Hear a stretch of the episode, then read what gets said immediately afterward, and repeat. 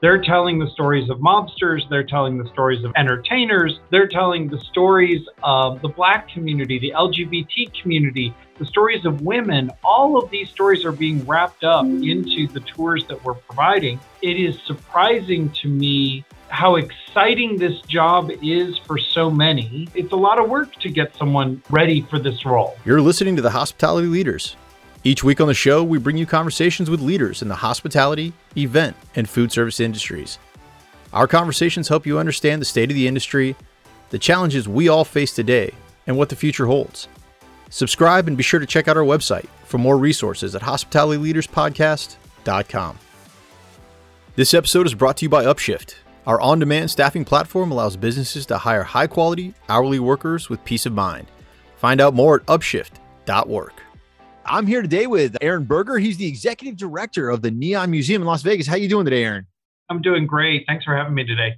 Awesome, awesome. The Neon Museum. I know that we've talked about it, but if you wouldn't mind sharing a little bit, what is the Neon Museum?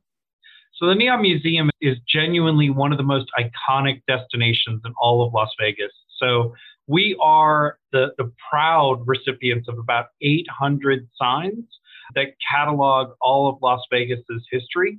So we're not a very old town. We were founded in 1905. So really to be able to, to still reach back into to the generations and, and tell the stories through these signs is a really great way of telling stories and telling history. Awesome. Awesome. So your facility, right? Uh, describe it for me. How big is it? What if I'm going there as a guest, what am I going to see?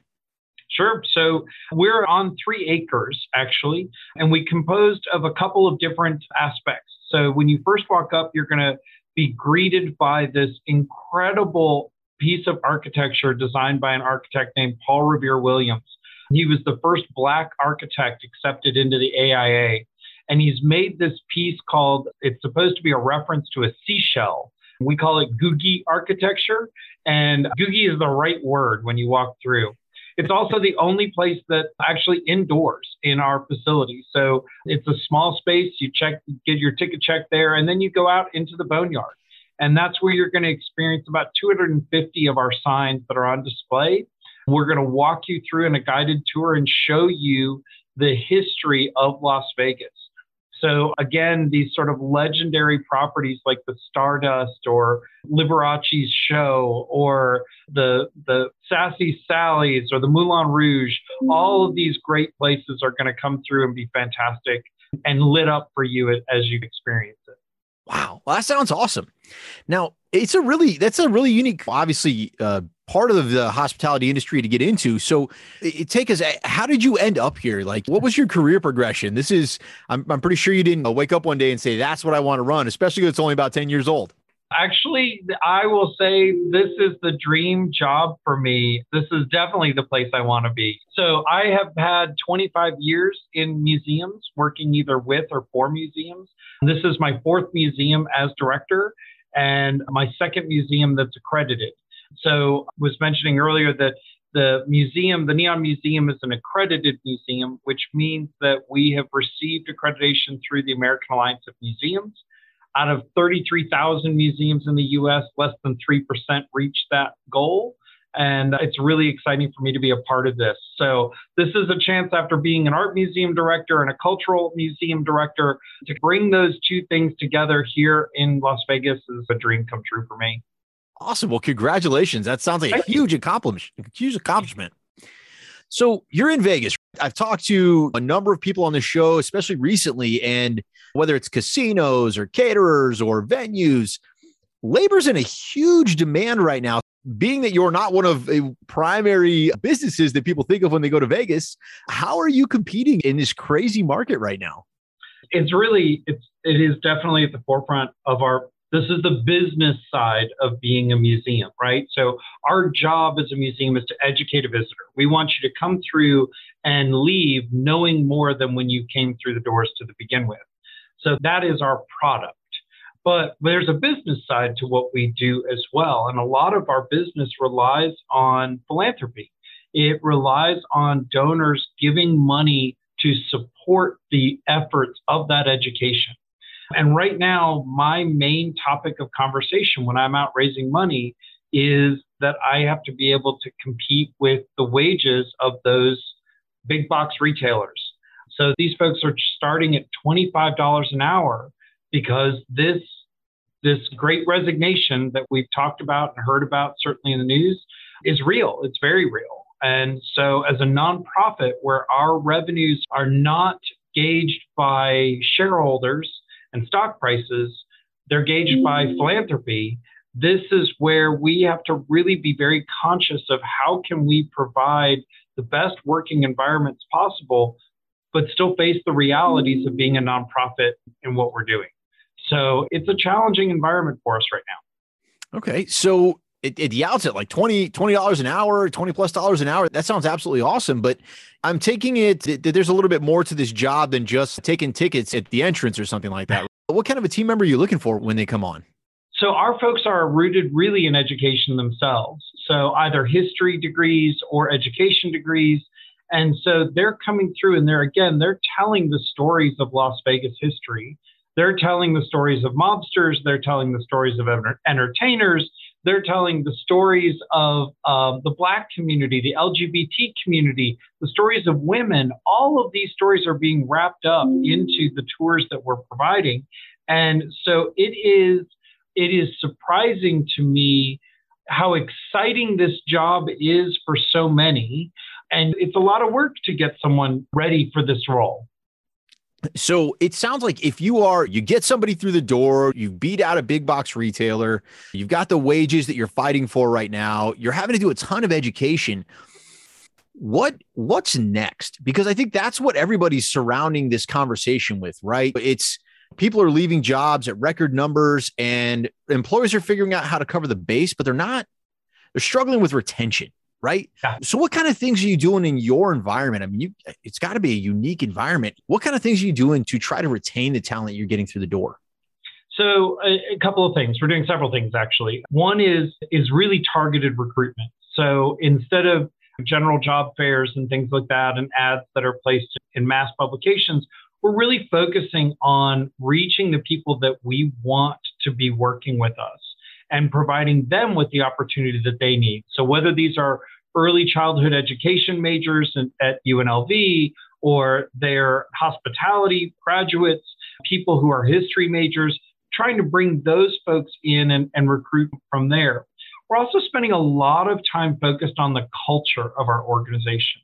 So, doing everything from monthly meetings where we're getting together and spending some strong social time and some learning time where we're providing that professional development, letting people get to know their coworkers, ones they may not be on shift with, but also doing some silly things that bring us together as a unit. So, we just started our bowling league last night, right? So these are the things that we want people to get together and just we want to become more of a family unit and enjoy the place that you work and and the environment that you're in.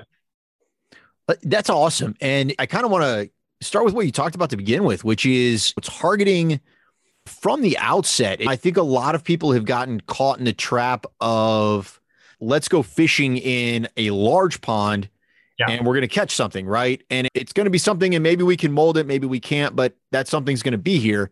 But sounds like you're targeting uh, team members that that are are going to fit based on what you've seen in the past. Am I get that right? I think that's a great way of saying it, and I think really it's about meeting our needs and meeting their needs, right? So let's find an employee that wants to and is passionate about history, wants to tell these stories so there are people out there who are either Vegas natives or they've moved here and they love the stories. Um, they love the scandals. They love the, the hidden history that we have here, and they want to share that story. So we found success with theater majors. Again, those those folks have been ter- terrific for us in leading groups through. Again, with that interest and enthusiasm for history. So yeah, being able to to look at who are the specific people that that we can have in. The other part of that, too, I think is also something we started just after I joined the museum, which is being able to provide tours in Spanish. And, and that's been a 35% of the county we live in is a Latinx community. And so making sure that we don't have barriers for people to learn and understand. So bilingual docents are really key to us. That's another factor that we consider. Awesome. Well, and I think that's a huge part that is really missing from the employment market today, right? A lot of employers, they are trying to fit people to the situation versus the other way around, which is this is yeah. what we are, this is what we do, this is what we want to be. There's got to be somebody out there for us, right? Correct. Correct. Um, yes. Hope is not a strategy. Right. Exactly. so, yeah. So we have to sit back and actually sit back and think of who are the people that we want to work here and who are the people who are going to be happiest doing this job. So, so that involves a little bit of extra work on our part, and we're happy to do it. The the staff salaries and things like that. These are things I just, unfortunately, is again a nonprofit, it's hard to compete against against some of these major retailers. But we can provide other avenues that that again some other officers or offerings can't provide. Okay, okay, that and, and you're absolutely correct. You know, when I think about kind of your day to day, right? You've got to be busy. I, I, can only imagine that that especially trying to get all this support, all this funding to be able to do all of these things, participating in bowling leagues, all of this other stuff that you're you're doing right now. What made you decide that that it's extremely important to to drop some of the let's say business stuff for developing culture? Because it sounds like that's a huge part of how you retain people. What made you make that shift? That's where you need to spend your time. Part of it is just listening to our employees. Our employees want it right? So our employees want to create environments where, again, they're in this to get to know their coworkers, to get to know who they work with, to get to know our visitors. So being able to sit down and listen with them is we have about 50 employees and every year I sit down and spend an hour with each employee going through what is it that that motivates you? What do you need from us? What can we do to make this a better environment? And that's there's no finish line, right? There's no goal. There's no end points to that. So what the needs are coming out of a pandemic are very different from the needs six months past a pandemic, right? So we have to be constantly listening to our staff and being able to hear from them. That's why these monthly meetings are so critical and just being able to have these two-way conversations. One of the things that I we've started to is during our interview process, when you get to the final interviews, we do something called a 50 50 interview. And 50% of that interview is us asking you a couple final questions about the your qualifications. But then the rest of that interview is set for you to ask our team members anything. And you can ask about the culture, you can ask about Vegas, you can ask about favorite restaurants, you can ask about what's a typical day look like? What do you want from me in 90 days? Those kinds of things. That's all part of it. So it's it really is about communication and making sure that we're open and transparent as much as we can be. That's awesome. Yeah. I mean, it sounds like it sounds like you're putting in a ton of work on the front end and reaping the benefits on the back end. So congratulations on that. That's an outstanding strategy. Thanks, Chris. If you want the job, come on over.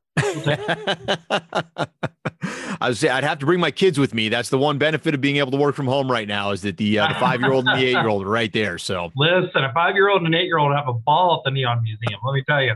I guarantee you, I'd lose my five year old. I'm sure he'd find his way into a sign and never come out. As you think about retention and you think about how you're going to hold on to some of these people, I mean, I'm assuming that you don't enjoy the traditional layers where it's easy to point to somebody and say, Hey, yeah, I'm going to make you manager of the boneyard, right? I mean, right. so what does growth look like in your organization if you don't have necessarily shoots of upward mobility that are easy to point to? Yeah, so that's a challenge for a lot of museums in general. So there's not always a path forward for every employee. We're not Coca Cola or Delta or Fortune 500 where given time and, and ambition, you can work your way up a ladder. In certain cases, I, I don't always have those opportunities to move forward. But what I can do is make sure that the job that you have is as fulfilling for you as it potentially can be while you're with us.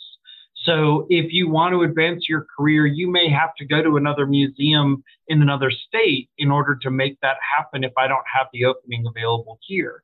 So that's part of our that's one of the things that that is unfortunate but a reality of museum life.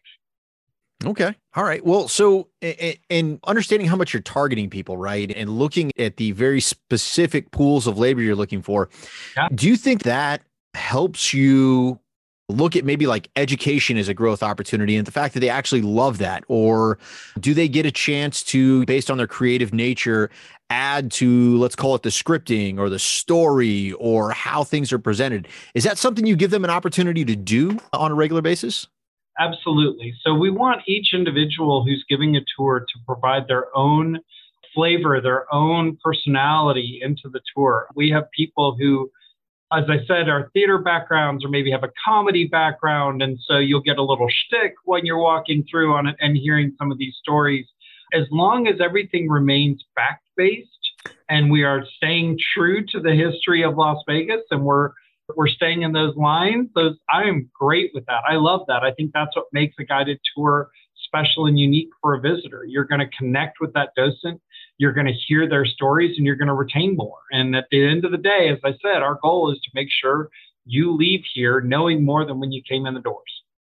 That's awesome. And I think that's a great lesson for everybody out there, right? Which is if you can tap into the unique nature of your team, especially if you're hiring for that, if you can tap into that unique nature, people are going to love to be there. I mean, I, I got to imagine that's one of the things that people really enjoy uh, about working there at the museum. They, they really do. We have a, a challenging environment at times. We are a, a night venue by far. So, so we've got people who are working until 11 or midnight and we're closed in the mornings. So they're working strange shifts. We're working with thousands of visitors a day. So there's ways of keeping their material fresh and engaging and exciting to a visitor. That's the challenge they face. And so we work on ways to help them do that. Awesome. Awesome. Well, I mean, it sounds like it's definitely challenging to make sure that you've got the team that you need, but it sounds like you're very focused on how you attract them, very focused on how you train them, very focused on how they grow with you. So, and of course, it sounds like y'all uh, have a really good time as well, which seems to be a key piece of it. Oh man, I, I again, I think that gets back to the culture. If you're not having fun where you're working, then you probably need to find a new job, right? So, I think that's just that's got to be the core of everything. We all everybody wants to make money, everybody wants to get ahead, but you you don't want to get out of bed and just drudge that day ahead of you, right? You want to be smiling and happy about it. So yeah, absolutely, that's key to what we do. And I think that's the core of what everybody's going through right now, right? Is so many people woke up, found themselves in jobs that they just showed up for, and then the pandemic hit. Everybody opened up their eyes and realized, well, there may be something else out there. And now everybody's realizing that even though you'd always heard it on TV, you'd heard it on whatever you watched, your parents probably told you love what you do. You actually can now, which is outstanding. And it sounds like you're being a beneficiary of it. You, yes, you can. We, we haven't figured out yet how to be able to let you take a tour with a docent in their pajamas, like many are doing from a remote environment, but we're working on that too. So we're making it, we're making it as good as we can. I love it. I love it. Well, it sounds like you have a ton to offer for anybody who comes on your team and, and definitely for anybody who visits the museum. One of the things I would ask is as you're building a leadership team, if you have new people joining you, what kind of advice are you giving them as uh, as they're coming in and as they're starting their career in hospitality here? So yeah, so that's a great point. A lot of our staff we have promoted up through the ranks. But the, when we have that opportunity, it's something we really like to do. But what that does mean is that they're faced with the challenge of one day they were a coworker and now they're a supervisor or a manager or even a director. And they have a new skill set that they have to work a new muscle group that they're not familiar with. And so it's our job um, as the leadership team to make sure that they're prepared to be good leaders. So the advice we keep giving is just lean into that uncomfortability those conversations that you don't necessarily want to have but need to have. So this person who again was your coworker and now you have to counsel them about attendance or a problem that occurred on the grounds. Now this is this is something that a manager can shy away from because they're nervous about it. So my job is to definitely make sure that they feel empowered, they feel supported, and again the advice is just lean into it. And you can start the conversation by saying, you know, I, I feel uncomfortable having this discussion. I just want you to know I'm not in a really great place, but let's talk through this. We need to talk through this together. And it becomes easier with the more practice you get. I, that is phenomenal advice. I think so many times people are told when they first get started, don't worry, there's just just start working at it. There's going to be somebody to help you. somebody will take care of it. And I think what people are realizing these days is there really is nobody else to take care of it, right? One of my favorite things when you talk about these crucial conversation, these difficult conversations is, you know, it used to be HR's job to do that, right? Or it used to be like the the department head's job to do that. Eh, well, those people don't exist anymore. And so now it's now it's everybody's responsibility. And that is phenomenal advice for any new leader that they've they've got to be comfortable in it. They've got to be comfortable doing it. And, and if they're going to be successful, it's the outcome of that conversation and, yeah. and, being able to control the outcome of that conversation that's so important. I love it. Absolutely. And that's what that's true for whether you're a supervisor, a manager, or you're just talking with your coworker right? I mean, this is how resentments build and how dis- discontent builds is when someone has said something, whether they meant to or they didn't, and it's not addressed. So it really is about being able to have that uncomfortable conversation and finding a way to just be as human about it as you can and own your own vulnerability and admit to the fact that you don't want to have that talk, but let's just talk through it and see where we come through on the other end. Love it. I love it. All right, Aaron, we're going to wrap it up here, but where can people go to find out more about the Neon Museum? Best way to do it with all of our offerings, the different tours we have, all the uh, evening events, just go to neonmuseum.org and you can find out everything there. Awesome. Awesome. And if somebody wanted to message you, are you on a platform, uh, LinkedIn, Instagram, LinkedIn any of those? The, LinkedIn is the best way to hit me up, and I am happy to make new friends anywhere in the country.